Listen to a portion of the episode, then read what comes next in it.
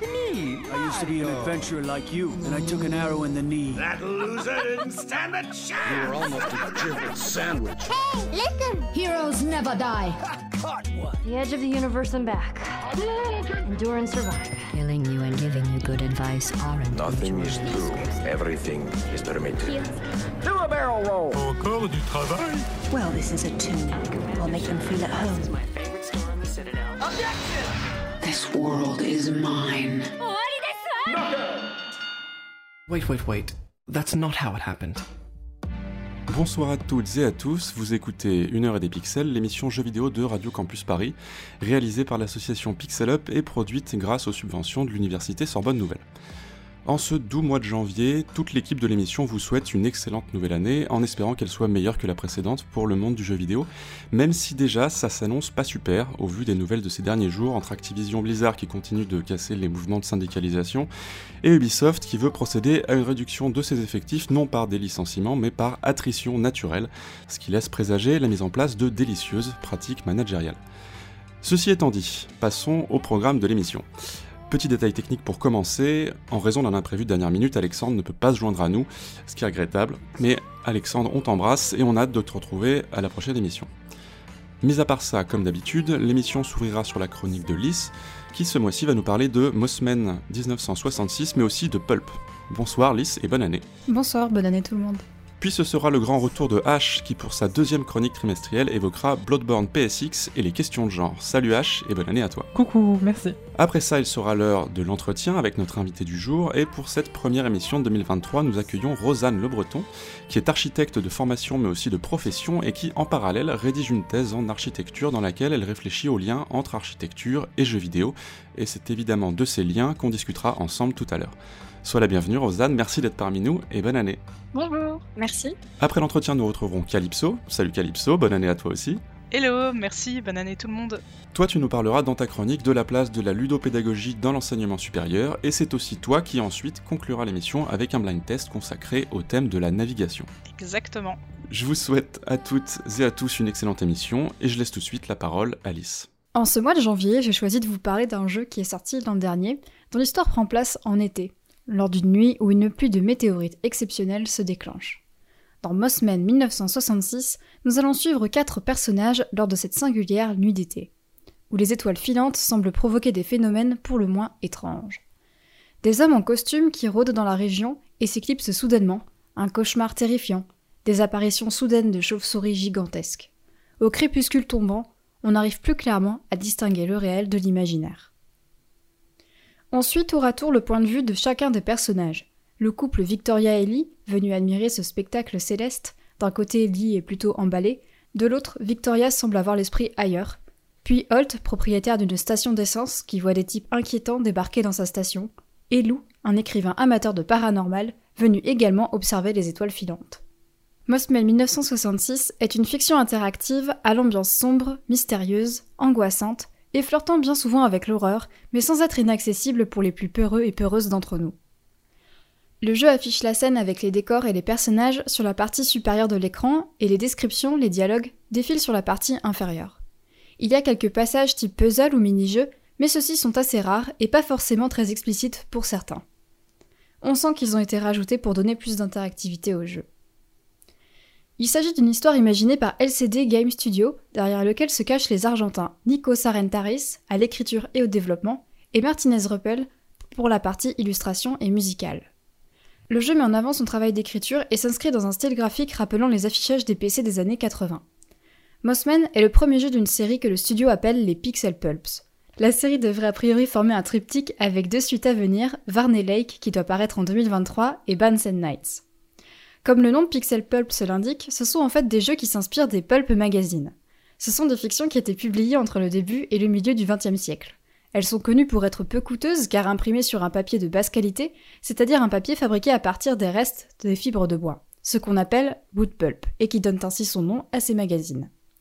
Les pulps sont principalement axés sur le fantastique, l'horreur et la science-fiction, et étaient très populaires à l'époque, particulièrement aux États-Unis. Des histoires sont souvent publiées sous forme de feuilletons, et bien que la majeure partie des publications ne soit pas réputée pour être d'une grande qualité littéraire, de nombreux auteurs, aujourd'hui très célèbres, ont commencé à publier dans des pulps, comme Philippe Cadic ou encore Frank Herbert. Les pulps ont également contribué au développement de genres désormais très populaires, la fantasy et les romans noirs par exemple. Ce format de publication n'est d'ailleurs pas sans rappeler les romans qui ont été publiés en feuilleton. À titre d'exemple, en France, le journal Gilles Blas publia des plumes célèbres de la fin du XIXe siècle, tels que Maupassant ou Zola. Le pulp est un genre qui a fini par disparaître peu à peu après la moitié du XXe siècle, mais qui est conservé via des archives et qu'on peut trouver assez facilement en ligne, sur archive.org entre autres. On retrouve des thématiques typiques des pulps dans Mossman, des influences de science-fiction qui se couplent avec un côté fantastique qui apparaît progressivement, comme cela peut être le cas dans les nouvelles de Lovecraft. Lovecraft a d'ailleurs publié ses premiers écrits dans des pulps. L'inspiration n'est donc pas très étonnante. En m'intéressant aux deux autres jeux prévus par le studio, même constat. Varney Lake part d'un vampire blessé et la thématique de Burns Night semble s'articuler autour des pratiques d'une secte religieuse avec de nombreux mystères en perspective. J'ai apprécié le fait qu'on suive tour à tour le point de vue de chaque personnage car cela permet d'aborder des thématiques qui leur sont propres. Holt, le propriétaire de la station, est clairement hanté par certains souvenirs et j'ai été très touchée par le personnage de Victoria, dont l'écriture parvient à saisir toute la complexité des tiraillements auxquels elle doit faire face. Je suis plutôt curieuse de voir les prochaines créations de ce studio, prochaine date à surveiller, la sortie de Varney Lake. Merci de m'avoir écouté. Merci pour la chronique, euh, Lys. J'avais une petite question de mon côté. Le, les deux suites prévues sont censées après se dérouler, euh, comment dire C'est censé être dans la, dans la continuité du premier avec les, les mêmes personnages, etc. Ou c'est plutôt à la Final Fantasy, ça va être des histoires très distinctes les unes des autres? Euh, non, c'est pas du tout une suite. Enfin, ça a l'air d'être des histoires très indépendantes. Après, euh, qui ont l'air de se passer à des périodes euh, similaires. Euh, donc je pense plutôt euh, ouais, bah, milieu un peu du, du 20e justement. Euh, J'ai pas de date précise, mais ça a l'air d'être autour de ces péri périodes-là et euh, même euh, aux États-Unis aussi, je pense. Merci encore pour ta chronique et la découverte de Mossman 1966 dont j'avais pas entendu parler à titre personnel. Maintenant, il est l'heure d'écouter H. H, c'est à toi. Merci Jean. Du coup, ce mois-ci, j'aimerais vous parler de Bloodborne PSX. Vous avez sûrement déjà entendu parler de ce projet. Lilith Walter, une grande fan du cultissime jeu de From Software, Bloodborne, sorti il y a 7 ans sur PS4, a décidé d'en faire un remake, de refaire le jeu, mais de faire comme s'il avait été créé pour la PS1. Bon, est-ce qu'on va parler de remake, de manette ou de mode facile? Eh bien non, on va parler de genre. Oui, le genre, masculin, féminin, binarité, tout ça. Quand on pense genre et jeux vidéo, bon, on pense tout de suite à tous les grands débats sur les clichés, et puis des jeux qui en ont à dire sur le genre, oui, il y en a, vous voulez parler de tous ces jeux sur l'expérience LGBT là, mais quel rapport avec Bloodborne, et particulièrement son remake Eh bien, je pense qu'avec Bloodborne PSX, il se passe un truc très intéressant au niveau du genre. Lilith Walter est une meuf trans, et si vous suivez un peu la scène néo-PSX, qui s'est beaucoup développée notamment autour du Haunted PS1 Demo Disc, et qui fait revivre l'esthétique de l'époque des premières consoles 3D et l'explore de nouvelles façons, il s'avère qu'une certaine part de la scène est constituée de personnes LGBT, et particulièrement de meufs trans. Et je pense pas que ce soit un simple hasard. Le mois dernier, lors du colloque Genre et Sexualité dans le jeu vidéo à Strasbourg, la chercheuse Robin Calvez venait présenter son programme de recherche, où elle expliquait justement vouloir s'intéresser aux pratiques des meufs trans. Des meufs trans qui ont plutôt eu accès à l'éducation technique masculine, entre guillemets, mais qui justement se retrouvent de l'autre côté du bâton ensuite, et souvent vont réutiliser cette technicité auquel elles ont eu accès pour se frayer des nouveaux chemins. Et je pense que ça rejoint beaucoup ce qu'on voit dans cette scène néo-rétro, particulièrement dans Bloodborne PSX. Dans la façon dont elle va récupérer ces bouts de technique et de style qui semblent passéistes et les utiliser pour créer de nouveaux sens. Par exemple, Lilith ajoute même chez NoClip qu'elle a préféré chambouler certains systèmes de Bloodborne en les adaptant à du game design plus PSX pour sortir de cette image du game design comme une lente progression linéaire vers du game design de mieux en mieux et à investir au contraire de nouvelles choses dans ces vieux outils. Et ça me semble super important aussi, parce que ça casse cette image qu'on reproduit parfois, souvent même dans les critiques niveau genre, d'une technicité qui serait définitivement masculine, comme si d'autres ne pouvaient pas se saisir de ces outils et les retourner. Ça semble au passage loin d'être un hasard que ce soit Bloodborne qui ait retenu l'attention de la développeuse. Un jeu qui raconte une ville plongée dans le sang d'un accouchement, dont l'architecture prend soudain comme référence des espaces plus féminins, comme le montrait Rhiannon Williams dans son article sur le jeu pour Hétérotopia, et dont Lilith dit elle-même qu'il s'agit d'un récit assez trans, en ce qu'il réunit des handicapés et des travailleuses du sexe contre des élites cruelles. Bon, ben, ça, ça nous amène à plein de trucs. D'une, que le genre, c'est pas qu'un ensemble de représentations, mais aussi en dessous qu'il structure nos pratiques. Surtout qu'il n'y a pas d'un côté un bloc de tout le masculin qui serait mauvais et oppressif, et de l'autre un bloc du féminin qui serait bon et libérateur. Et on n'est jamais trop à l'abri de retomber par facilité dans cette façon bien propre d'organiser les choses, même quand on sait que c'est un peu une simplification, bon, ça fait quand même une bonne base de départ. On recrée un féminisme culturel mou en laissant de côté les meufs, trans comme cis, qui ont pu s'approprier toute cette partie entre guillemets masculine. Enfin, comme d'hab, c'est les meufs trans qui en pâtissent toujours en première. Bref, il y a une oppression des hommes sur les femmes, il y a des façons dont elles se reproduisent, mais on peut tout autant retourner les armes de l'oppresseur contre lui. De deux, c'est toujours bien pratique de parler deux secondes du genre dans les représentations, et puis une fois que c'est évacué, on peut parler du fond, du vrai jeu vidéo en soi qui existe en dehors de ça, de ce truc qui se construit dans l'absolu.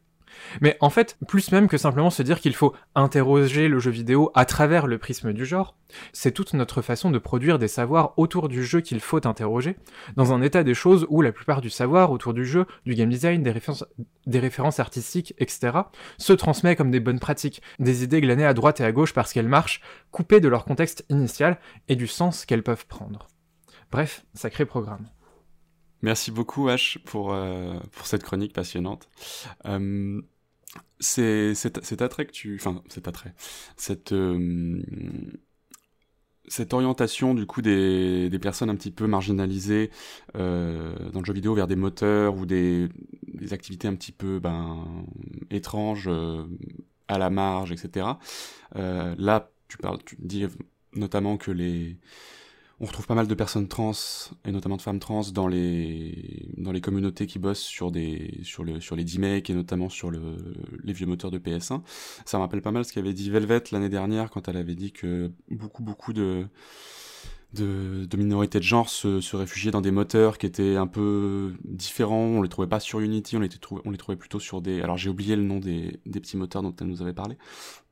Mais euh, il y a quelque chose de, oui, il y a vraiment quelque chose de militant. Tu penses, ne serait-ce que dans même l'outil employé pour euh, pour créer, au-delà juste de, de, de l'apport esthétique que permet euh, que permettent ces moteurs?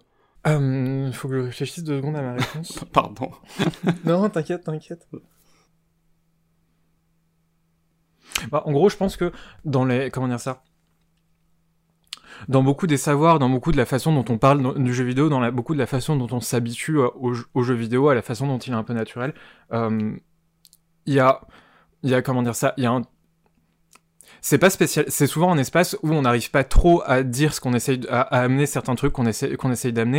Et il y a toujours un peu ce besoin d'aller chercher dans des interstices par-ci par-là. Ça peut être dans des interstices, dans des moteurs, etc. Mais justement, c'est pas, par exemple, enfin, euh, comment dire ça, c'est pas spécialement lié à des moteurs et c'est pas, et c'est pas l'Unreal Engine euh, qui est euh, spécifiquement, qui, qui ne permet pas du tout de, de prendre, de, de, prendre ça. C'est que, bah, si on va pas aller, si on va pas aller dans cet interstice-là, souvent on va aller dans une autre, etc., etc. Là, par exemple, Bloodborne Basics, si je dis pas de bêtises, euh, a été fait dans l'Unreal Engine.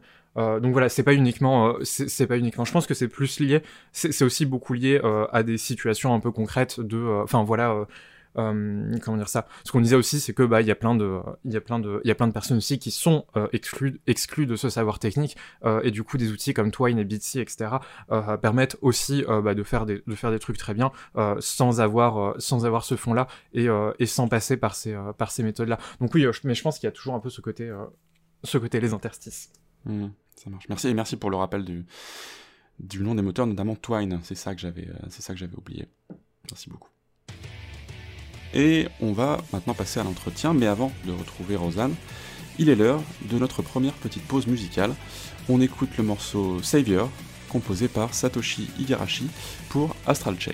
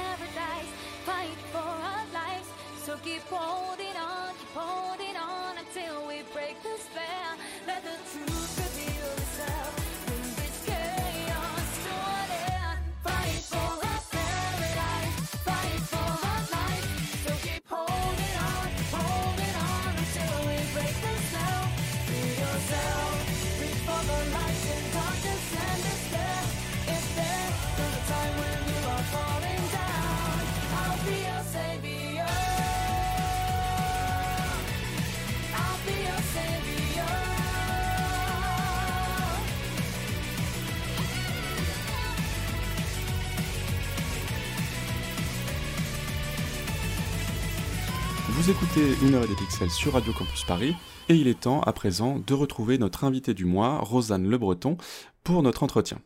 Rosanne, rebonsoir, merci encore une fois d'avoir accepté notre invitation et d'être parmi nous.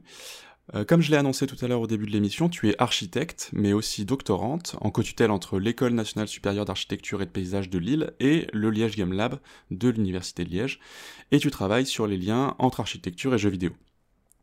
Alors, pour commencer, en tant que question introductive, disons, est-ce que tu peux expliquer sur quoi tu travailles précisément? J'imagine que les rapports entre architecture et jeux vidéo sont très nombreux, beaucoup trop nombreux pour être tous intégrés au sein d'une seule thèse. Alors, de ton côté, qu'est-ce qui t'intéresse? Qu'est-ce qu'a été euh, le questionnement euh, à l'origine de ta recherche? Bonjour, euh, merci, merci de me recevoir aujourd'hui. Oui, donc tu, tu l'as bien, tu as bien précisé. euh, euh, je suis donc euh, architecte et doctorante en architecture et je travaille sur euh, le jeu vidéo. Euh, moi, ce qui m'intéressait euh, donc plus particulièrement, euh, c'était euh, euh, en fait la question de, de, de cette image, euh, cette image vidéoludique au départ. Donc, c'est une thèse euh, en architecture. Donc, euh, j'essaye, euh, voilà, de, de, de- d'aller voir un peu euh, ce que je peux trouver dans le jeu vidéo et qu'est-ce que ça peut apporter entre guillemets à, à l'architecture. Et ce qui m'intéresse en fait plus particulièrement, moi, ce que j'interroge en fait, c'est euh, l'interrelation entre cette image vidéoludique et euh, l'expérience architecturale. Euh, donc l'expérience architecturale, c'est bah, tout simplement l'expérience de l'architecture, comment on va se sentir, comment on va comprendre un espace architecturé, voilà, de manière, générale. Et donc voilà, ce que ce qui m'intéresse en fait, c'est euh, de, de- d'essayer de voir euh, comment euh, une image, comment cette image de jeu vidéo, elle va peut-être informer l'expérience, elle va un peu peut-être euh, modifier notre manière d'être dans, ces espaces ou en tout cas de les comprendre. Ou alors on peut dire aussi d'une certaine manière comment est-ce qu'il y a une manière en fait vidéoludique de, de penser cette expérience de l'architecture et du paysage? Voilà. Ok, ok, je comprends. Et alors tu l'as évoqué, tu as évoqué directement la notion, euh, la notion d'espace, forcément, qui va avec, euh, avec, euh, avec celle d'architecture. Euh, parce que quand on dit architecture, souvent on pense bah, directement à espace derrière. Et le jeu vidéo, souvent, euh, fréquemment, a été beaucoup étudié à travers son rapport à l'espace. C'est une question qui est, déjà, qui est déjà assez ancienne. Mais plusieurs approches théoriques de la spatialité vidéoludique existent. Et hum, alors, est-ce que tu pourrais nous présenter les, les plus connues ou peut-être les plus notables, disons, même si elles sont très nombreuses, donc juste les, disons, les essentiels euh, à connaître, et ensuite nous dire également ensuite euh, dans quel, dans lequel ou dans lesquels de ces courants théoriques s'inscrit ton, ton travail. Oui, euh, bien sûr. Alors, donc, effectivement, il y a énormément d'approches, différentes de l'espace. En fait, enfin de l'espace, de jeux vidéo. C'est assez compliqué même de parler, en fait, d'un espace de jeux vidéo. On va plutôt dire, en fait, qu'il y a plusieurs, fait, il y a plusieurs espaces. Il y a plusieurs manières de, heu, hem, de comprendre ce que c'est l'espace du jeu vidéo, heu, hem, déjà de base. On peut parler, voilà, d'espace, dans l'image, mais aussi, d'espace, du jeu. Voilà, il y a aussi une forme, d'espace, social qui se qui se développe lorsque c'est un jeu, multijoueur. Mais il y a aussi on peut parler, de l'espace du code qui va être un peu différent, de l'espace, qui va être affiché à l'écran. Voire même on peut aussi parler d'espace mental, dans le cas de, cet espace qui se forme quand, on joue un jeu vidéo, qui se forme dans l'esprit. Donc ça déjà, c'est un peu ces ces différentes, heu, types d'espaces-là.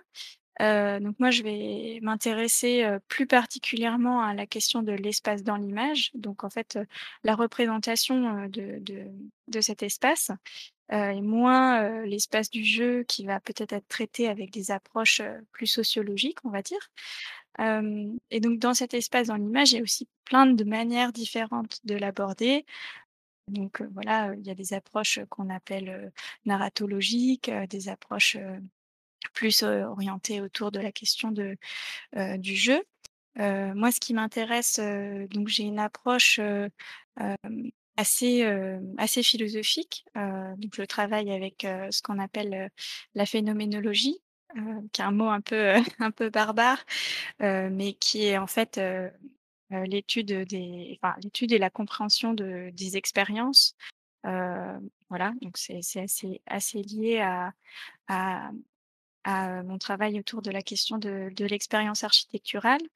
Heu, et notamment autour de ça, hem, donc je travaille, heu, avec, la phénoménologie qui va être «appliquée» entre guillemets à l'architecture. Donc, des chercheurs et chercheuses, heu, qui s'intéressent à cette, notion d'expérience de l'architecture avec, en travaillant avec, la philosophie. Et ce qui m'intéresse aussi, c'est une approche, esthétique. Donc ça, c'est une approche, voilà, autour de l'image.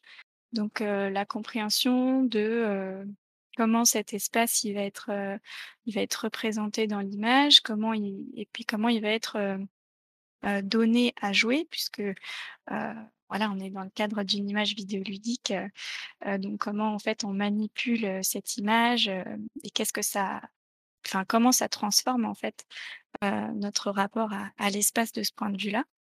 Heu, donc c'est ces 2 approches-là et bien sûr ça dialogue, heu, avec, les notions de jeu et de narration, voilà, c'est des c'est des choses qui dialoguent. Mmh. Je OK. sais pas si c'est Et clair. hem, si, si, si, si, si, si, si, heu, esthétique et phénoménologie, heu, essentiellement. Oui, bah, tout ce qui concerne, comme tu disais, le l'expérience, la perception, le le ressenti en fait du donc des ch des choses assez difficiles à saisir, j'imagine, en auprès de enfin, bah, oui, de la enfin de la philosophie, quoi. Moi, je je trouve ça, en tout cas, personnellement difficile à saisir. J'imagine que c'est un travail assez, assez complexe. Le, pour parler plus spécifiquement d'architecture maintenant, même vu qu'on a abordé la question de l'espace, rentrons plus dans le détail. Hem, qu'est-ce qui a déjà été dit et écrit sur les rapports entre architecture et jeux vidéo jusqu'à présent? Parce que j'imagine que dans toutes ces approches que tu as évoquées sur la sur la, par rapport à la à la spatialité vidéoludique, on a déjà dû évoquer l'architecture à un moment ou à un autre. Donc qu'est-ce qui est un petit peu l'état de la la recherche au moment où toi tu as commencé à bosser? Et ensuite comment voilà, encore une fois, comment situes ton travail par rapport au reste de la recherche sur, heu, l'architecture vidéoludique? Alors, hem donc au niveau, heu, de ce qu'on appelle, l'état de l'art, il y a assez peu en fait finalement de recherches, heu, vraiment sur la question d'architecture. Il y a eu, voilà comme tu l'as dit, beaucoup de recherches, autour de la question de l'espace. Il y a quand même un ouvrage de référence qui est sorti, en 2007, donc ça commence, à dater un petit peu, qui était vraiment un gros ouvrage collectif qui s'appelait Space Time Play, avec, voilà des des, un différent nombre de chercheurs et chercheuses avec quelques architectes dedans, mais finalement, assez peu.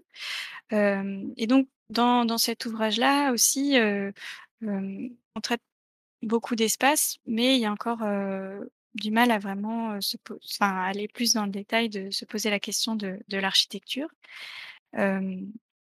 Aujourd'hui alors quand j'ai commencé ma thèse, donc il y avait voilà assez encore assez peu, de de de recherches, heu, à ce niveau-là.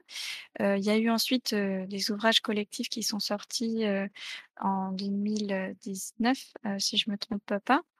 Heu, c'est surtout en fait dans le milieu anglophone, hein. Dans le milieu français, dans le milieu francophone, il y en a encore très peu.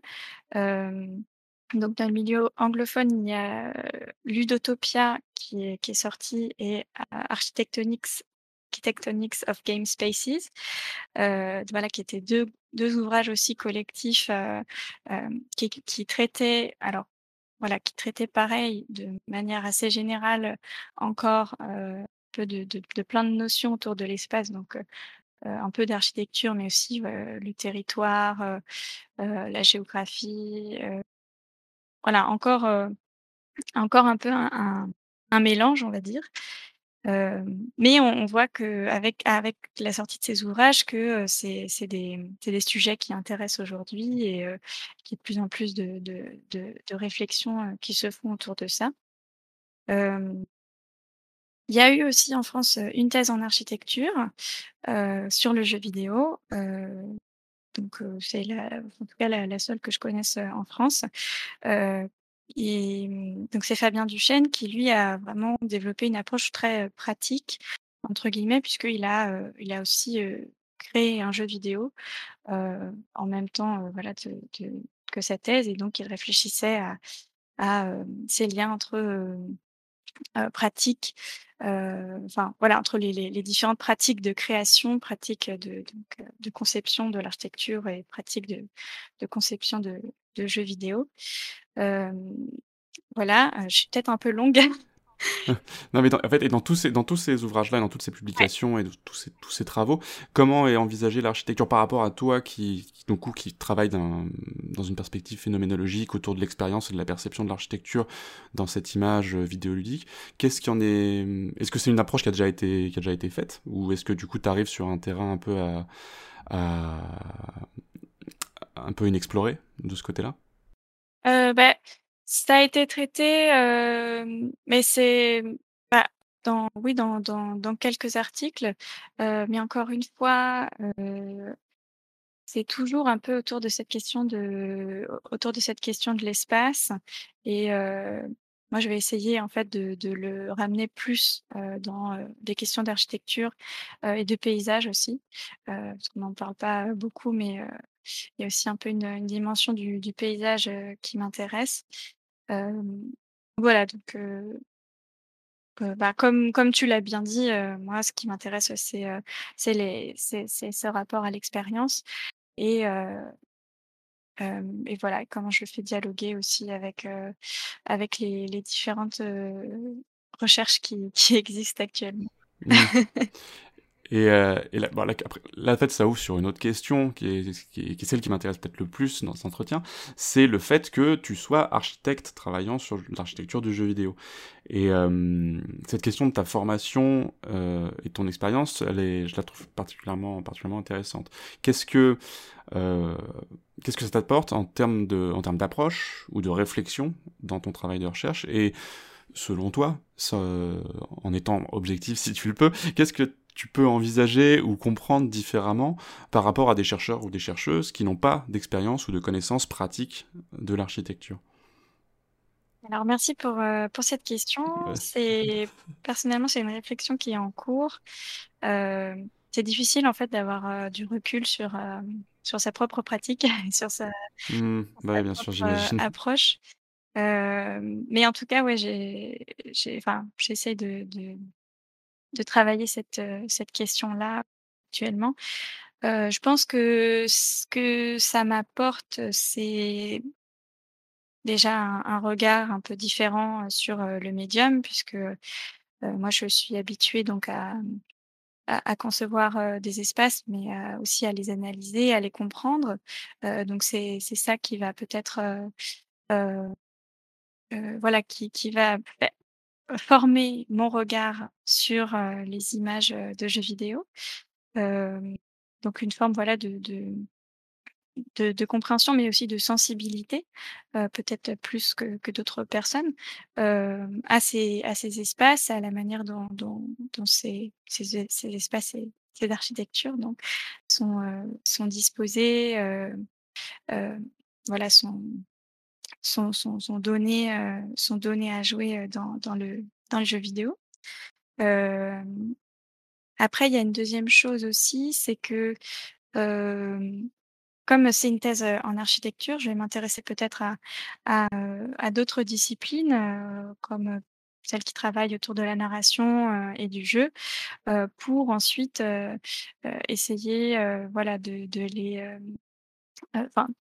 de constituer une forme d'apport pour euh, l'architecture et pour la manière dont on pense et on, comprend euh, euh, les, espaces en architecture.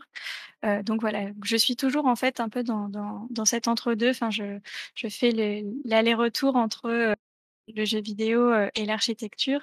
Donc il y a aussi voilà mon regard d'architecte sur sur le sur le médium, mais aussi comment le médium transforme mon regard d'architecte. euh. Hmm. Et euh, tu, l'évoquais encore une fois, tu l'as déjà précisé au début de l'entretien, mais c'est vrai que ta thèse est en architecture et non en, j'allais dire en game studies, même si ça n'existe pas en, France, mais, mais elle est pas en. Souvent, les, les thèses en jeux vidéo sont en infocom ou en, dans, les, dans les domaines de l'audiovisuel, etc. Là, c'est quand même quelque chose de très spécifique. Est-ce que, du coup, vu que c'est une thèse d'architecture, il y a des attentes particulières de ce côté-là? Est-ce qu'il y a des impératifs? Est-ce que, par exemple, il faut que sais je veux dire des énormités, hein, mais est-ce qu'il faut qu'il y ait des, par exemple, des plans en annexe Est-ce qu'il y a des choses qu'on, est-ce qu'on attend un truc, enfin comment dire, est-ce que du côté de ta, du côté de ta direction qui est rattachée à l'architecture, est-ce qu'on a des attentes spécifiques d'architecte pour que ton travail soit considéré comme un travail d'architecte? Alors, il n'y a pas d'attente euh, en, termes de, production, on va dire, en termes de, de, de plan ou de dessin. Euh, mais c'est alors c'est une question très vaste parce que la, question de la thèse en architecture, euh, c'est en fait c'est assez récent. Euh, qu'avant les ça, n'existait pas, on va dire, la discipline architecture pour faire des thèses. Euh, les personnes faisaient des thèses qui étaient inscrites euh, bah, en, philosophie ou en sciences humaines. Enfin, en sciences humaines, c'est très vaste, mais voilà. Et, donc, la création même du doctorat en architecture posait pas mal de questions, en fait, sur, euh, et, et continue de poser des questions euh, sur qu'est-ce que c'est faire une thèse en architecture.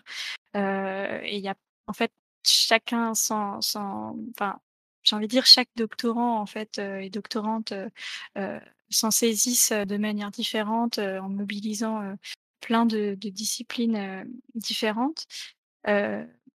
Donc, il n'y a pas. Voilà, c'est c'est- c'est- c'est un, peu, euh, c'est un peu compliqué. Après, c'est vrai que euh, moi, je, je m'intéresse à un objet qui est, qui est beaucoup en dehors euh, de l'architecture. Euh, donc, c'est. Ça peut être un peu compliqué euh, des fois de, de faire accepter aussi le fait que je travaille sur cet objet-là. Euh, je dois un peu le, le défendre, mais bon, je pense comme beaucoup de gens qui travaillent sur du jeu vidéo. Euh, et euh, après, oui, il y a, il y, a, il y, a, il y, a, il y a des attentes dans le sens où on pose la question de euh, voilà, qu'est-ce que ça va apporter à l'architecture, comment ça va euh, modifier peut-être notre manière de, de, de concevoir, euh, qui sont des questions pour lesquelles je n'ai pas encore de réponse. Mais, c'est un travail en cours. hein, voilà. Hum, une autre question euh, qui me taraude pas mal et qui m'intéresse, c'est celle de ton corpus. Euh, le nombre de jeux dans lesquels on peut, enfin, qu'on peut rattacher à la notion d'architecture ou dans lesquels on peut trouver de l'architecture est quasiment infini. Du coup, comment tu as défini la liste des jeux que tu étudies dans ta thèse? Parce que j'imagine que tu n'as pas tout étudié. Et est-ce qu'il y a par exemple des critères sur lesquels tu t'es appuyé pour euh, sélectionner les titres qui font partie de ton corpus? Enfin, est-ce qu'il y a, voilà, est-ce qu'il y a des, est-ce que tu as une grille qu'il fallait, comment, comment, comment c'est passé? Est-ce que du coup, surtout après, tu peux Est-ce que tu pourrais par exemple nous donner le nombre de jeux que tu étudies et aussi quelques, exemples pour qu'on voit euh, sur, euh, sur quoi ton travail porte? Oui, bien sûr. Euh, alors, donc la question du corpus, ça a été aussi une question assez complexe. Et je n'ai pas encore. Enfin, on va dire que je, garde en fait un, corpus assez ouvert, construit en fait de manière un peu organique. Il n'est pas, il est pas figé. Euh, peut, euh, enfin, je, je, je, lui laisse la possibilité de, continuer à évoluer. Donc, euh, je vais pas pouvoir te dire j'ai tel nombre de jeux aujourd'hui. Mais au départ, je suis partie donc de cette question de l'expérience. Donc, j'ai quand même souhaité un peu restreindre à, euh, au jeu en fait en, en 3D, euh, en vue à la première personne ou à la troisième personne, ce qui est une première manière de restreindre, mais qui est quand même encore a- assez vaste. Euh, et euh, au, tout début, euh, euh, je voulais euh, donc je, je voulais parler de jeux qui qui s'adressaient en fait à l'architecture. Euh, après, c'est ça a été aussi très très difficile à à trouver, comme tu disais, des, critères vraiment pour sélectionner euh, euh, ces formes de jeux-là. Euh, donc, il y a d'une part, en fait, finalement, comment comment comment je choisis. Donc, il y a d'une part, en fait, des jeux qui m'intéressent, qui sont des jeux en fait qui ont été créés par des par des personnes avec avec une formation en architecture. Donc, c'est une première sélection que je fais. Dans ce cadre-là, d'ailleurs, je, mène aussi des entretiens avec ces personnes-là. Et donc, globalement, en fait, ça va aussi être des jeux relativement récents. Donc, en fait, en termes, voilà, si on parle en termes temporels, ce qui m'intéresse, en fait, c'est la création aussi depuis, on va dire, le, début des années 2010. Donc, euh, voilà, ça reste vraiment très récent. Euh, avec une sorte de tournant euh, qui m'a intéressée, notamment avec le, le, l'explosion de la production indépendante. Et voilà, il y a, aussi tout un pan du Walking Simulator qui m'intéresse, voilà, en lien avec cette, expérience que, que, j'étudie. Donc, là, pour donner un exemple de jeux qui ont été créés par des, personnes avec une formation d'architecture, il y a, il y a Sable récemment qui est sorti. Donc dans ce cadre-là, j'avais j'avais interrogé le créateur. Et voilà. Et après, pour étendre un petit peu ce, corpus-là, je recherche des jeux où, euh, en tout cas, j'ai l'impression d'y trouver une forme de sensibilité à l'architecture ou, ou au paysage. Euh, et après, les entretiens viennent euh, euh, infirmer ou confirmer cette, cette position, enfin cette analyse de départ que j'ai. Voilà pour dire en gros comment je, je décris. Combien d'entretiens as-tu mené pour l'instant à peu près? Euh, pour l'instant, euh, j'en ai une, une quinzaine, je crois. Hmm, Oui, ça fait déjà, Voilà. déjà- ça fait déjà un bon, un bon corpus déjà. Oui, pour, C'est déjà pour pas mal. donner un autre exemple, euh, j'ai j'ai interviewé en fait les paysagistes qui ont travaillé sur The Witness, euh, puisque The Witness, euh, la particularité, c'est qu'il, voilà, Jonathan Blow, euh, quoi qu'on puisse penser de, de Jonathan Blow, mais a fait appel à, à, à différents, euh, euh, différentes personnes et notamment des architectes et des paysagistes euh, pour euh, concevoir l'environnement de, The Witness. Donc ça m'intéressait dans, dans ce cadre-là de, de discuter avec eux. Donc j'ai mené des entretiens dans ce cadre-là. Voilà.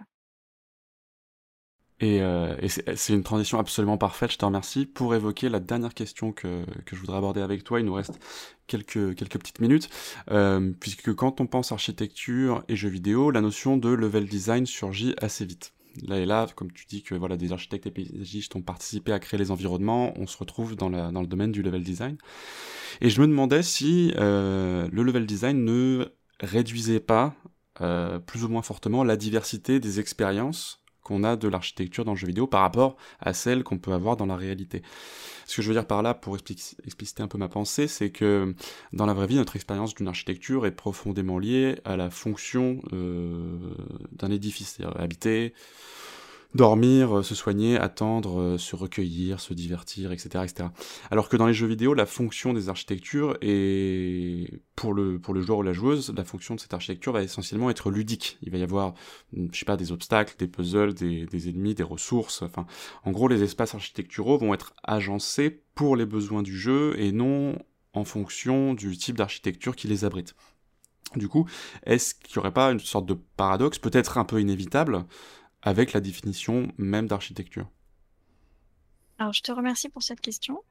Euh, Bah, je t'en prie. Non, mais qui est, qui est vraiment au cœur de, de questionnements euh, que j'ai euh, dans ma thèse. Donc, c'est euh, une question qui est, qui est très pertinente.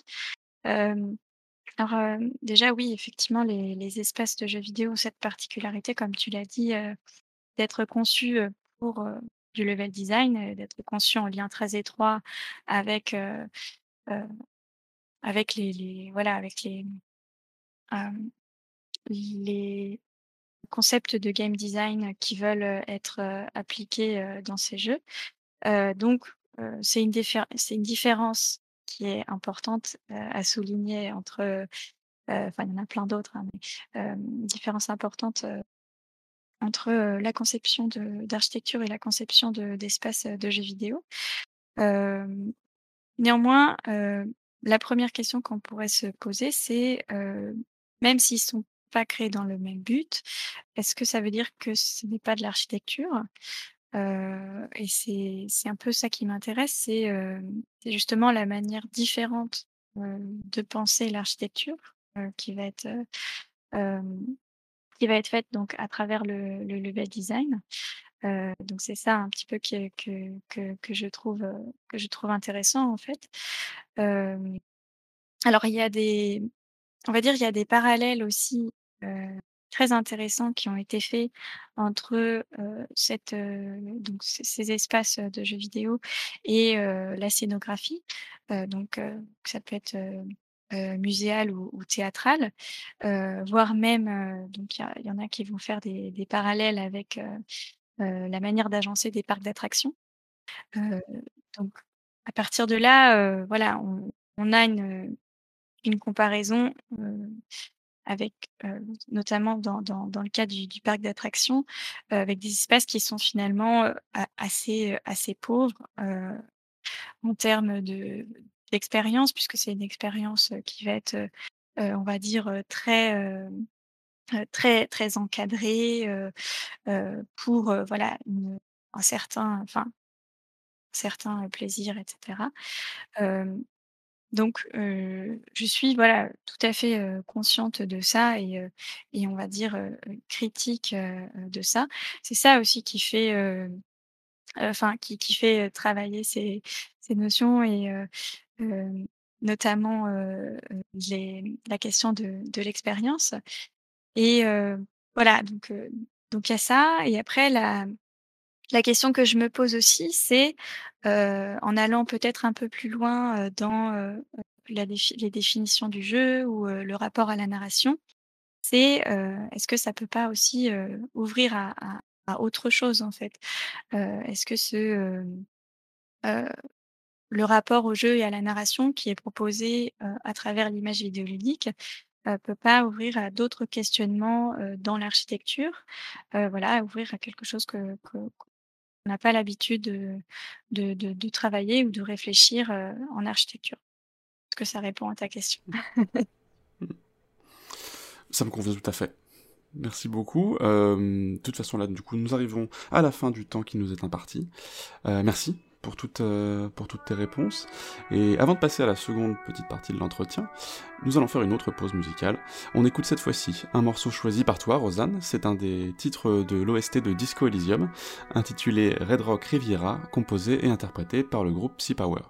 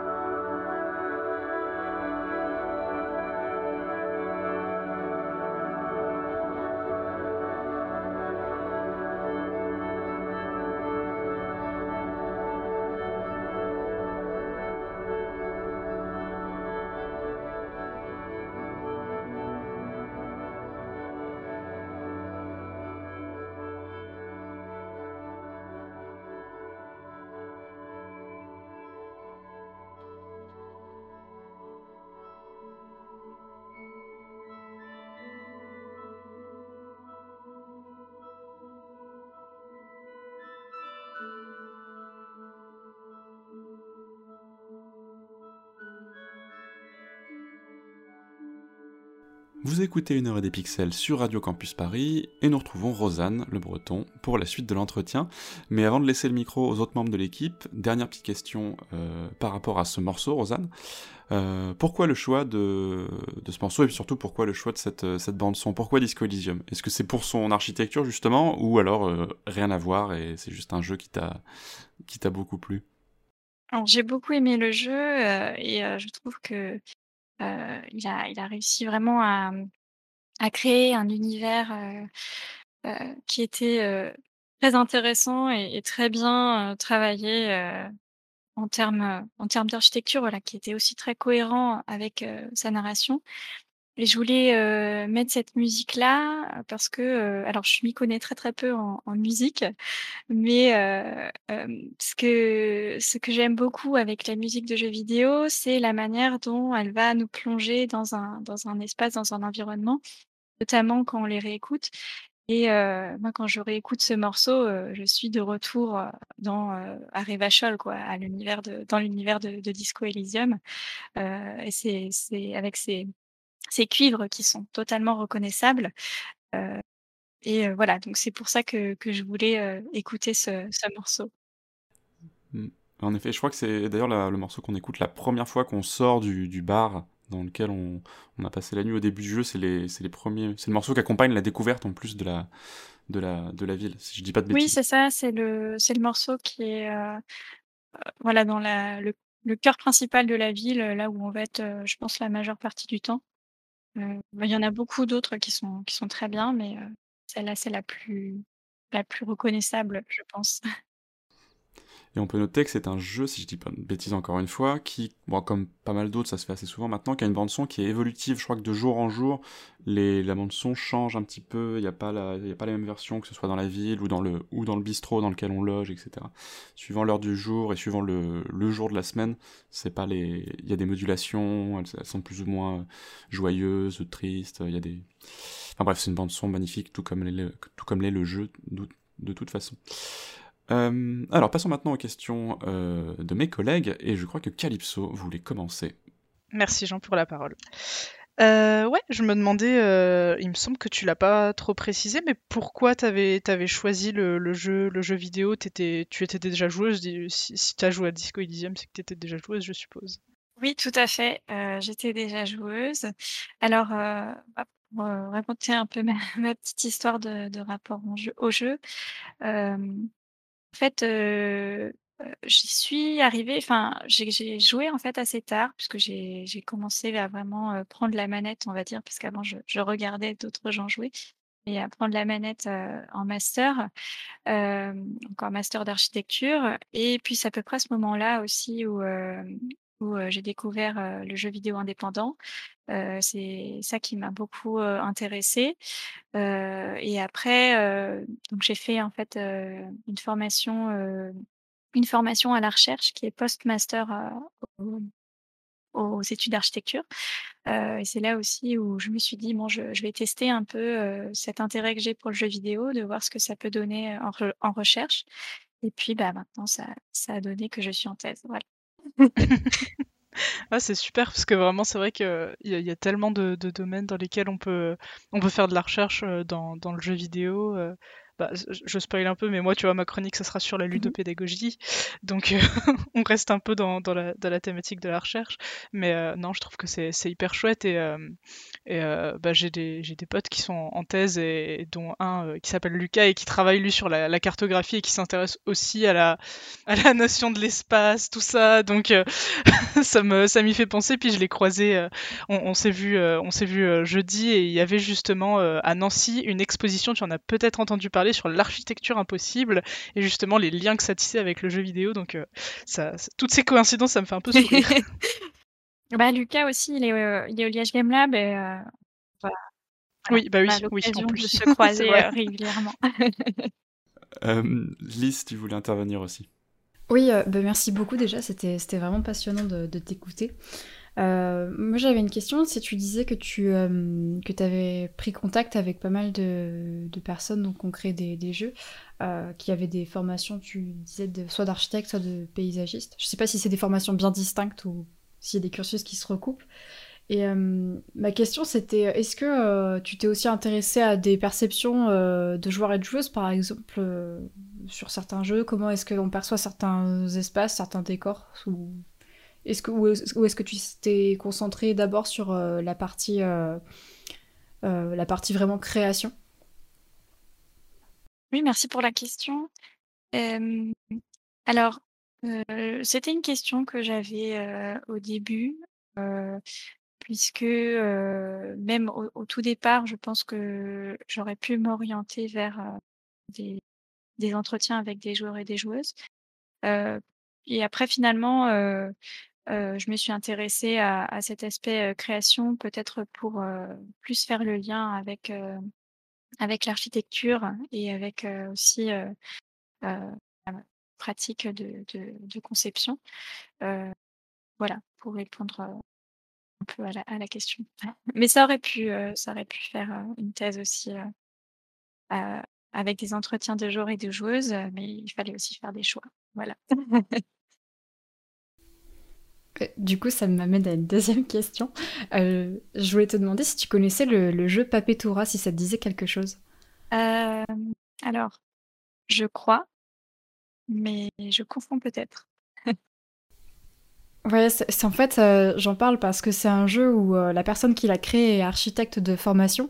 Et euh, en fait, il a créé tout, tout son jeu est créé à partir de structures de papier qu'il a fabriquées avec ses mains, qu'il a pris après en photo et qu'il a numérisé en partie, je crois.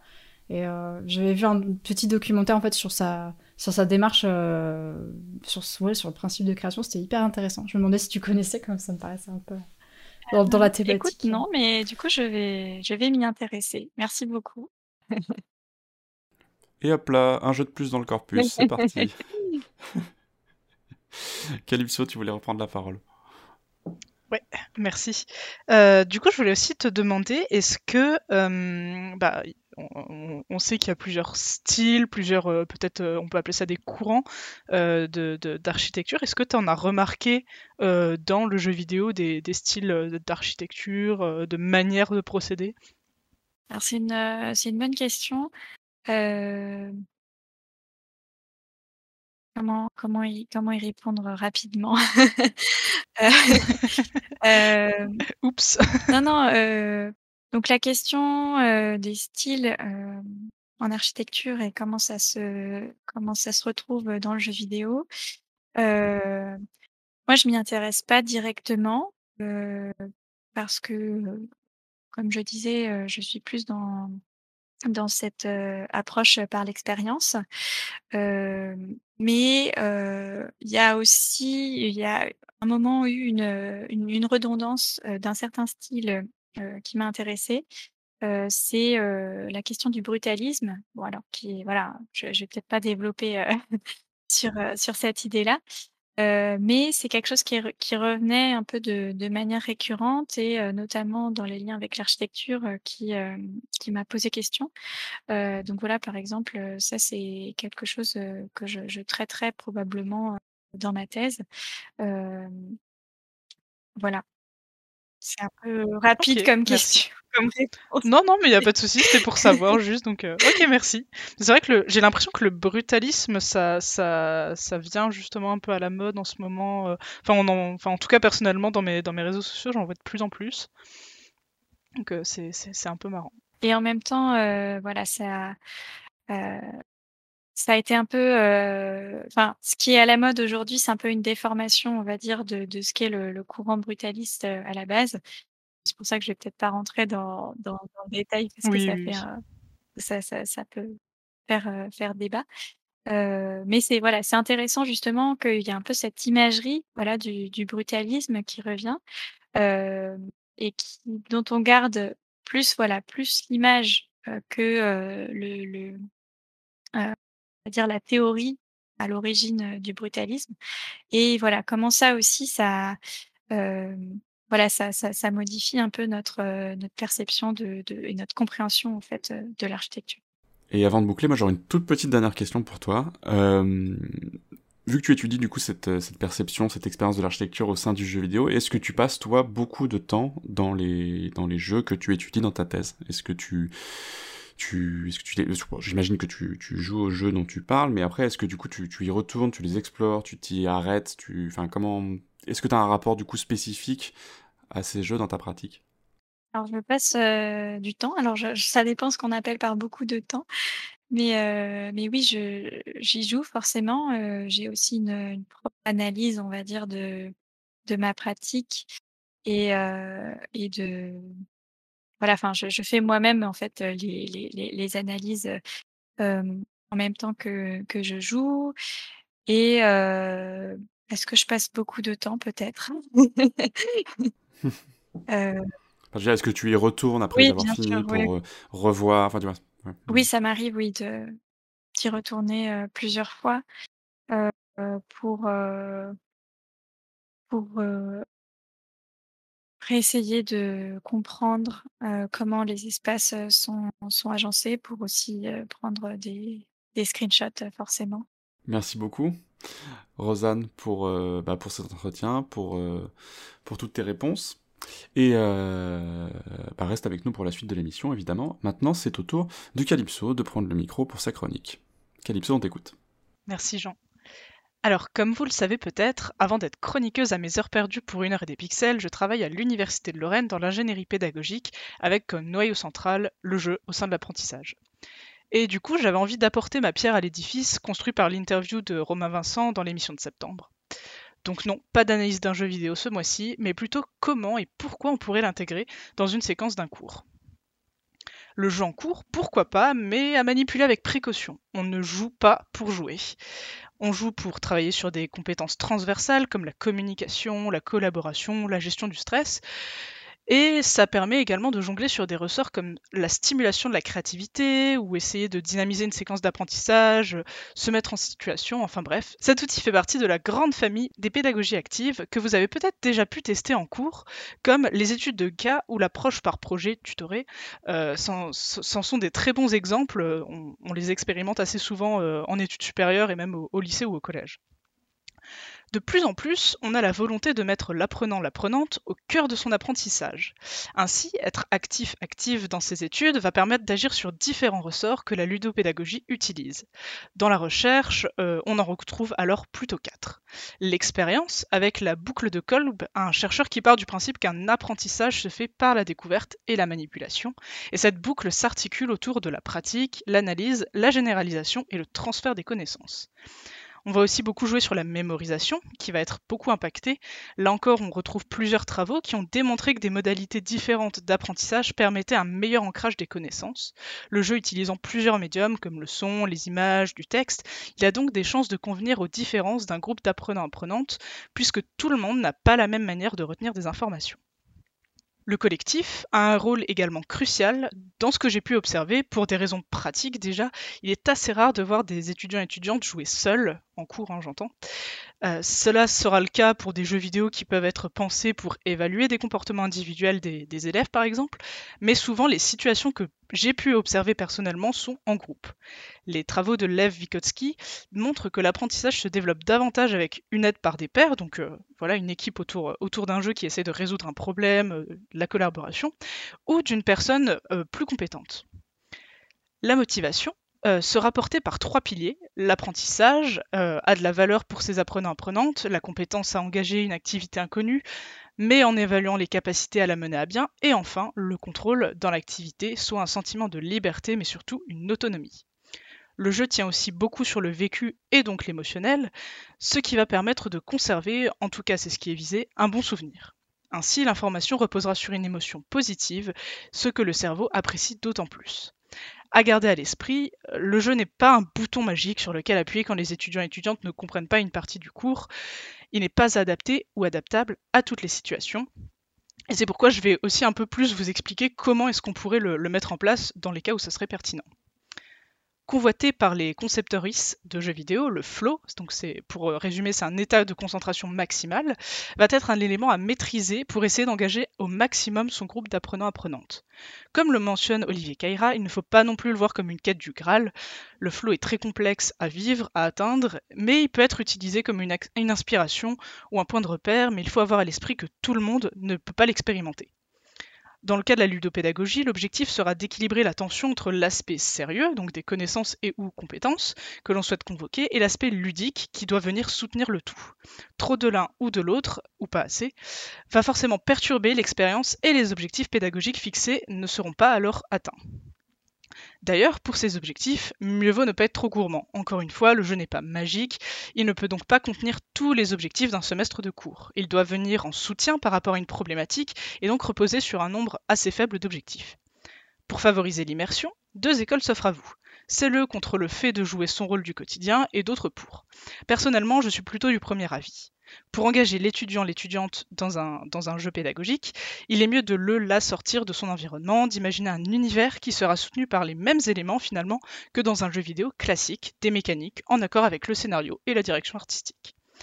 Enfin, la posture de la personne en charge d'enseignement devrait être changée plus euh, enseignant-enseignante, plus vraiment prof, mais plutôt animatrice, modératrice. Elle va aiguiller pour éviter les blocages, gérer le temps, les échanges, favoriser l'immersion, poser un cadre sain, etc. C'est aussi un exercice qui peut être complexe pour l'enseignant-enseignante de sortir de son cadre habituel. Pour terminer une séquence ludique, un débriefing est incontournable, sinon on reste dans du jeu pour du jeu, et c'est pas ce qu'on recherche. Il permet le recueil des émotions, un retour sur l'expérience vécue à chaud, d'évacuer les frustrations et de, rejouer certaines étapes, mais surtout de créer du lien avec les connaissances. C'est une phase d'ancrage des notions et des concepts abordés. Pour conclure, j'ai beau travailler dans ce milieu, accompagner, sensibiliser, former des enseignants et enseignantes à re-questionner leurs pratiques, je ne suis pas pour le jeu à tout prix. Son usage doit être modéré mais surtout pertinent. Il a la cote en ce moment et j'en suis ravie. Ça donne une nouvelle image à notre milieu encore mal jugé.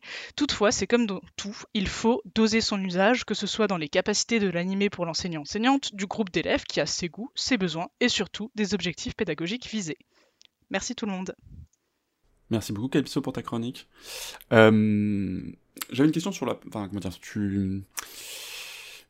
Ces temps-ci, le jeu vidéo, on en a beaucoup parlé, le... enfin, on en parle toujours beaucoup même dans les, dans les médias, où ça, ça a un peu la cote, le jeu vidéo en tant que bah, outil de support éducatif.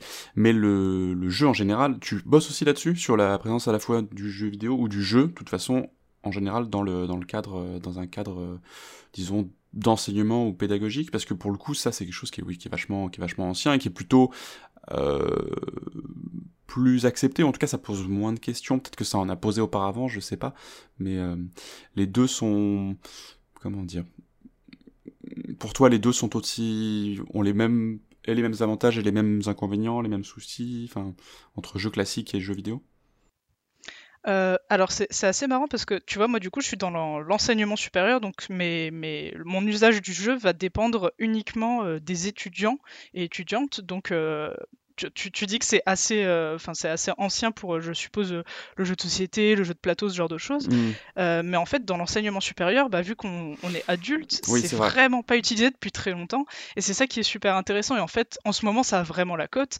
et et nous, par exemple, dans, dans du coup, ça s'appelle un SUP, euh, c'est un service euh, universitaire de pédagogie, si je dis pas de bêtises. J'espère que les collègues écouteront pas. Mais euh, en gros, il y en a dans chaque université et c'est là pour justement re-questionner, innover la pédagogie en général. Bref. Et nous, dans notre SUP, on, on, ne, on ne travaille quasiment, on ne travaille pas avec le jeu vidéo en tant que tel. On travaille vraiment qu'avec des jeux de société. D'accord. et mais on a des donc ça s'appelle des ingénieurs pédagogiques, ça il y en a un petit peu, un petit peu partout dans, dans les universités, dans les, dans les, filières, dans les, voilà, dans les différents campus. Et euh, nous on a eu euh, des cas de justement ingénieurs pédagogiques avec une, une, une team euh, d'enseignants, de, maîtres de conf, etc., qui ont créé des jeux vidéo de toutes pièces pour, pour certaines, certaines filières. Et ce qui est intéressant, c'est de voir que ça, ça peut toucher, mais vraiment toutes les filières. Donc euh, là, euh, je pense à des, à des jeux qui sont plutôt euh, en, pharma, en, pharmacie, des jeux qui sont plutôt sur des questions de médecine. Enfin, vraiment, c'est des choses que nous, on retrouve beaucoup à l'Université de Lorraine. Et après, ça va être plus du, détournement de, jeux de société ou essayer même d'en créer. donc, donc voilà. Mm. Okay. Je sais pas si ça répond totalement à ta question. Si, si mais c'est vrai que j'avais pas fait la distinction dans le fait où, en effet, l'éducation par le jeu, notamment au niveau de la petite enfance, c'est assez. C'est vachement commun, mais c'est vrai que je, je oui. oui. le fait qu'en effet, dans l'éducation supérieure, je, je, oui, ça me. Moi, quand j'étais étudiant, je sais pas, à la fac, tout ça, je- ça m'aurait surpris à l'époque. On me disait allez, on va faire un jeu, tu vois. Et c'est vrai qu'en effet, maintenant, ben, je comprends que ça soit quelque chose de très, de très récent où il y a, il y a encore beaucoup à découvrir, beaucoup à, à je dire à réguler, mais beaucoup à, comment dire, pour expérimenter pour ensuite fixer un petit peu les, les, les disons les, les bonnes, les bonnes pratiques, j'imagine. Ouais, ouais, et puis je viens de me rappeler que dans ta question aussi, tu me demandais si euh, y avait des différences, euh, des, des Mm. points positifs, des points négatifs entre euh, jeux vidéo et plutôt jeux, jeux, jeux de plateau, on va dire, on va dire grossièrement. Et en fait, ça, ça dépendra vraiment. euh, Enfin, nous, nous, comme on le conseille, c'est bah, déjà comment l'enseignant, enseignante se sent à l'aise, parce qu'il y en a qui sont pas joueurs, mais qui ont quand même cette volonté justement d'inclure du jeu. Il y en a qui sont joueurs, donc ça va être un peu plus facile, ils vont, enfin, ils auront Mm. déjà des idées. Mais euh, sinon, ouais, je dirais que ça dépend vraiment de la situation. euh, il n'y a pas, euh, il y en a pas un mieux qu'un autre. euh, ça, ça sera aussi une question de moyens euh, à la fois financiers Oui. et puis matériels. hein, Oui, parce que techniquement, le jeu vidéo, ça demande quand même plus de ressources, ouais. Ouais, voilà, bah, sur une, euh, sur une grande classe, euh, tu te doutes bien que tu peux pas mettre tous tes étudiants sur, euh, un ordinateur, c'est un peu, complexe. Mais non, les, deux sont, sont très bien et en fait, ils dépendent des, des objectifs qu'on a, qu'on veut mettre derrière, quoi. Lise, tu voulais intervenir aussi. Oui, moi j'avais une question. Euh, est-ce que euh, quand tu, euh, vous faites, que vous faites des retours de ce que vous préconisez aux enseignants, mais du côté des, studios de développement de, jeux? Parce que comme vous le disiez tout à l'heure, il y, a- des jeux qui sont un peu dédiés, des jeux plutôt pédagogiques qui sont dédiés pour du coup les enfants. Mais est-ce que ce que vous utilisez, vous faites des retours, vous avez des contacts en fait avec l'industrie du, du jeu vidéo? Euh, du coup, non, on n'a pas encore euh, vraiment discuté avec des, studios ou des, game designers. On est plutôt en contact du coup avec les différents, euh, bah, nos, collègues, mais d'autres universités. Et il y a justement, alors si je dis pas de bêtises, c'est l'université de Caen. Eux, ils ont vraiment une très très grosse équipe où c'est limite un mini studio de jeux vidéo. Et eux, ils pratiquent beaucoup le jeu vidéo du coup. Mais non, voilà. Merci encore pour ta chronique, Calypso, et pour les réponses que tu as apportées à nos questions. Et euh, on va très vite enchaîner sur le blind test. Alors, euh, ce mois-ci, du coup, j'ai choisi de bien porter mon nom, Calypso, et euh, de faire un blind test sur, la navigation. Alors, attention, ça pourrait être métaphorique, je préfère prévenir. Il y aura un peu de tout, c'est des OST en général, donc c'est parti.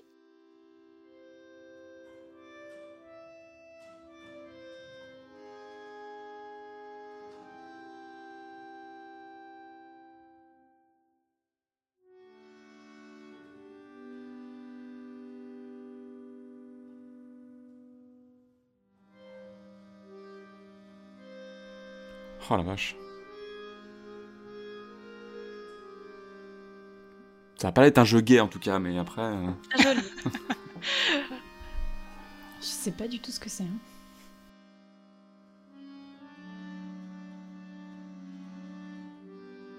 C'est un jeu de la navigation, c'est vraiment au centre.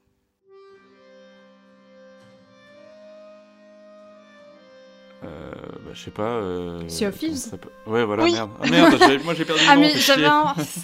C'est un morceau qu'on peut la- jouer, non, sur le bateau?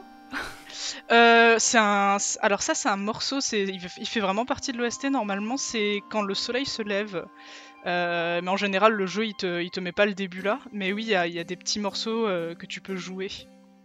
J'ai pas joué à Sea of Thieves aussi. Enfin, j'ai essayé, ça m'a gonflé, du coup, je, je me suis barré et j'ai pas écouté l'OST.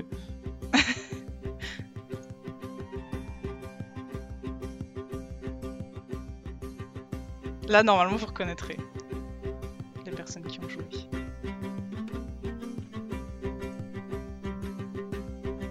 Ah oui, bah là, ouais, là j'aurais peut-être plus Oui, dit Sea of Thieves d'un coup. ouais. Mais bon, tant pis, la prochaine. On peut passer à la suite du coup.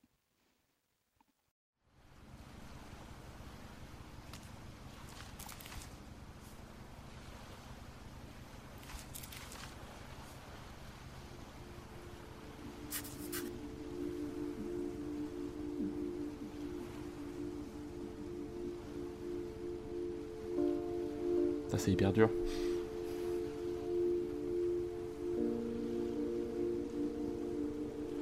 C'est vraiment le tout début euh, d'un jeu euh, avec une esthétique très particulière. Euh,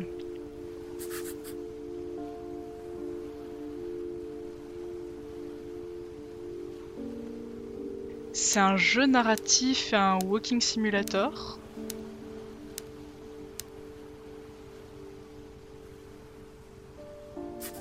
Quand on est au tout début, justement, on, on arrive au lieu qu'on va, qu'on va explorer euh, sur un c'est bateau. Edith Finch Oui. Oui, Ouais, Ouais. bien vu ça.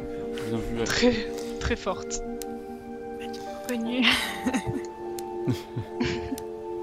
Oui, je m'attendais à voir le son de. Je me souviens qu'au tout début du jeu, on est sur le bateau. Je me souviens pas de la musique, mais je me souviens très bien du son du du corps de. Enfin, pas du corps, mais la corne de brume du bateau. euh, Ouais. La la. Comment ça s'appelle? Le, le, bruit du moteur et tout ça, je m'en souviens très bien, mais j'avais même pas fait gaffe qu'il y avait une musique derrière, tu vois. On peut peut-être passer au morceau suivant.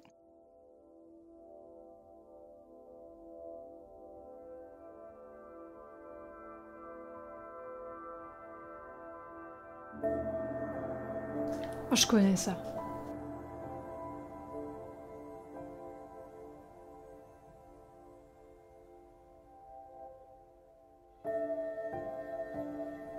Oula, oui, je connais aussi. Oui, Spiritfarer. Spiritfarer. Bien joué. Ah, bien vu Oh là là La snipeuse est de retour. Alors, je n'y ai pas joué, mais euh, j'ai beaucoup regardé, et puis euh, j'ai pas mal d'amis qui m'en ont parlé. Mais voilà, c'est pour les personnes qui connaissent pas, c'est c'est un jeu où justement on est sur un, un bateau et euh, donc euh, le personnage principal euh, devient un spiritfarer et en fait il- le personnage, comment dire, il transporte des esprits euh, vers, euh, vers l'au-delà. Mais euh, c'est une manière assez jolie d'a- d'aborder la mort, il me semble. Mm. Oui, c'est un très chouette jeu. Il y a un petit peu trop de, de crafting à mon goût, mais sinon, sinon c'est un très très joli jeu. Alors le prochain morceau, c'est comment dire C'est pas un c'est pas un bateau comme on pourrait euh, s'imaginer avec euh, l'air frais, les vagues, euh, mais vous allez voir. Ok.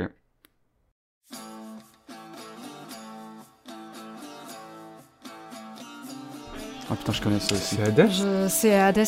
Oui. Ah bah oui, voilà, évidemment. Du coup, Ah c'est encore lisse, non? Non, H, Non, il y a H aussi, non? Il y a H, ouais. De toute façon, Ouais, vous, jouez, eh, vous, que- vous jouez à deux, les filles. hein. Enfin, clairement.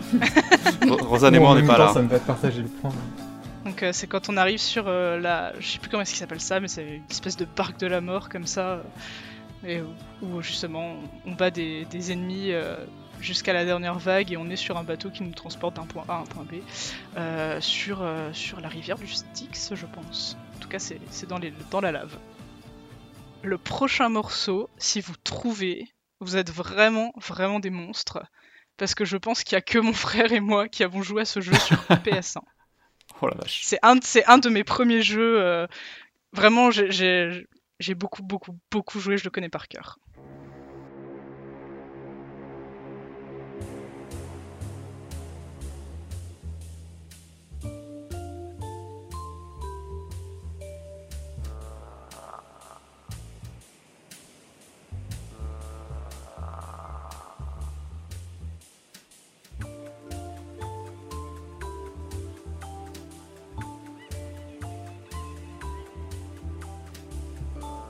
Tout cas, la musique est cool.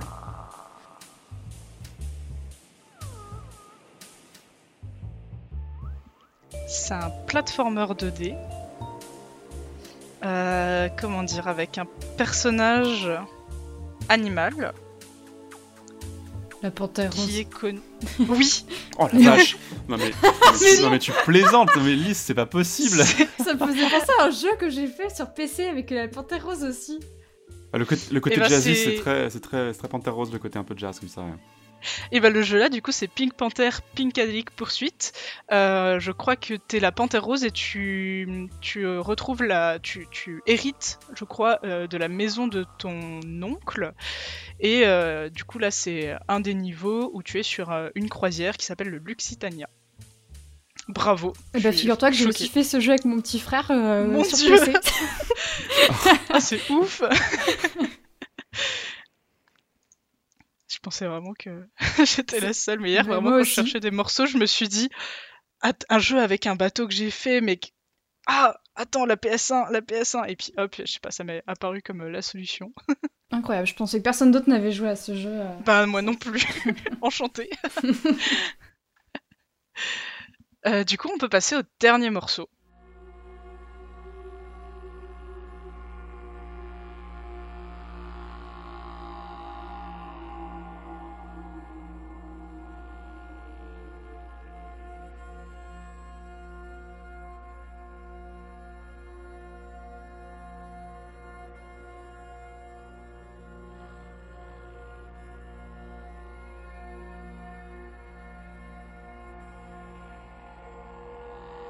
C'est un triple A.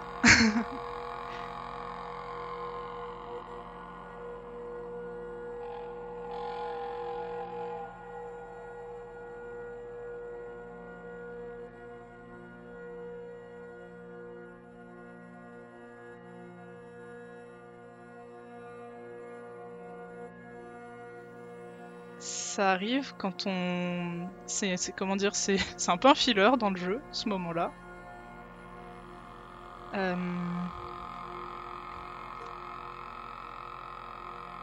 J'ai fait ma chronique, j'ai fait une chronique dessus. Alors là, c'est le test. Est-ce qu'on a bien suivi? Euh, Plague Ah Tale, si, si. euh, Innocence? Non. Non. Ah non, bien vu. C'est pas Assassin's Creed? Non. Non. Non, t'as pas fait d'autres trucs à ça. Pas- non. Ouais, non, c'est ça. C'est ça, en fait, j'essaie de revoir tes chroniques. oui, bah oui, j'allais dire. Les Sims 4.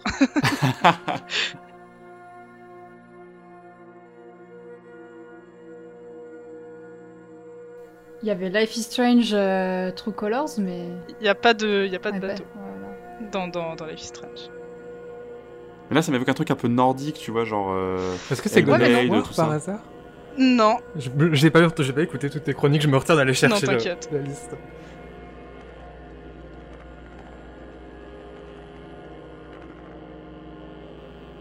Un jeu avec des chevaux. Triple A. Red Dead Redemption 2 Oui. Ah ok, on est sur une liste euh, on fire ce soir. C'est le moment où en fait euh, nos personnages se sauvent euh, parce qu'ils sont en fuite et euh, ils arrivent sur l'île de, de Guarma et c'est il y a beaucoup de gens qui critiquent cette partie parce que c'est un peu un filler effectivement le jeu pourrait se passer sans en fait mais moi j'avais gardé un bon souvenir parce que ça change totalement le paysage et ça change un peu l'ambiance aussi. Voilà donc, euh, bah écoute, euh, c'est Lys avec 4 points et H avec 2 points. Bien joué Bravo. Et encore euh, bien joué pour la panthère rose. je, je- je- je- je- j'en perds les mots.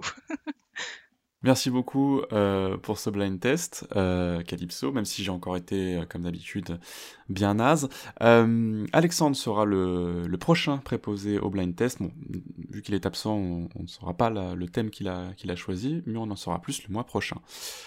Vous avez écouté Une heure et des pixels, une émission réalisée par l'association Pixel Up et produite grâce aux subventions de l'université Sorbonne Nouvelle. Comme toujours, merci à Vincent pour la sélection des intermèdes musicaux, merci à Lazare pour la prise en charge de la réalisation et du montage, merci à toute l'équipe pour ces superbes chroniques, et merci encore à toi, Rosanne, d'avoir été parmi nous. Et bien sûr, on fait une bise à Alex, qu'on a hâte de retrouver à la prochaine émission. Bonne fin de soirée à toutes et tous. On vous donne rendez-vous le dimanche 19 février pour la prochaine euh, émission, pour le prochain épisode. Et d'ici là, portez-vous bien. On se quitte sur Spiker Rogue, composé par Nikolai Stroinski pour The Witcher 3.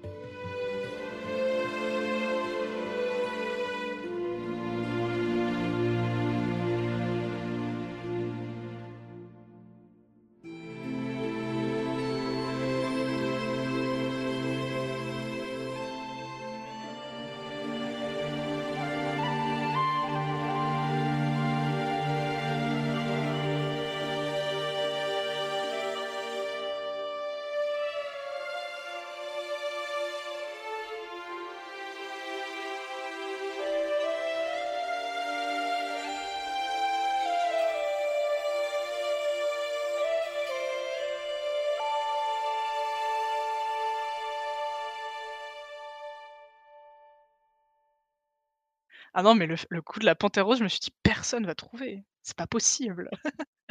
Comment tu tu as dit que ça s'appelait déjà Pink Panther Heu, quoi? Pink Panther Pinkadelic Pursuit. Pinkadelic Pursuit. Moi j'en avais fait un, mais c'était un point and click, heu, d'énigmes. OK. Ouais, sur P sur, heu, sur PC, c'est ça, Oui, qui heu était hyper chouette. Et tu devais passer de pays en pays? Oui, tout à fait, tu voyageais, Ouais, celui avec les il était tellement frappadingue, celui avec les pays et tout, c'était juste n'importe quoi. Tu avais des énigmes, mais mais qui étaient hyper dures et hyper Ouais. tordues. Mais par contre l'ambiance était vraiment chouette. L'ambiance était super. Mais heu, vraiment, j'ai joué à tellement de jeux sur, heu, sur PlayStation 1 avec avec mon petit frère. Je je lui ferai écouter la chronique, je lui dirai: «Attention, il y a un petit truc pour toi à la fin». Je dis mon petit frère, mais il a 20 ans, mais et et ouais, bah, il y avait, ce jeu-là, au tout début, on galérait, bah, les filles qui qui ont joué, quand il y a la plante carnivore, c'est vraiment au tout début, ça doit être le 3e niveau. Mais quand on Ouais. était petits, c'est déjà, elle nous terrifiait la plante carnivore et en plus, on on savait même pas comment faire et puis c'est qu'après, on quand on a pu débloquer, mais on est devenus des monstres dessus. Et on l'a fini des tonnes et des tonnes de fois, c'est un truc de malade. Ah, je le vois le passage sur la croisière là. Ouais. C'est vraiment ce look, ouais, plateforme 2D mais mais en Ouais. 3D de PS1, ouais, c'est typique, heu, typique, typique quoi. Et c'est un j j Ah, ce souvenir, c'était joli, moi. ouais, ouais, ouais, franchement, heu, ça a pas trop, trop mal vieilli, je trouve. Enfin, je regardais hier, du coup, Non, le pas c'est pas vilain. je je je cherchais pour voir si s'il y avait une musique un peu, heu, un peu sympa ou si c'était pas tout le temps la même sur tous les niveaux, mais il me semblait pas et et quand je suis tombée sur un extrait, bah, justement de quelqu'un qui joue le niveau, j'étais là genre: «Non, mais va à côté là, il y a des pièces à récupérer!» J'étais trop frustrée parce qu'il faisait n'importe quoi, en fait, il était en speedrun.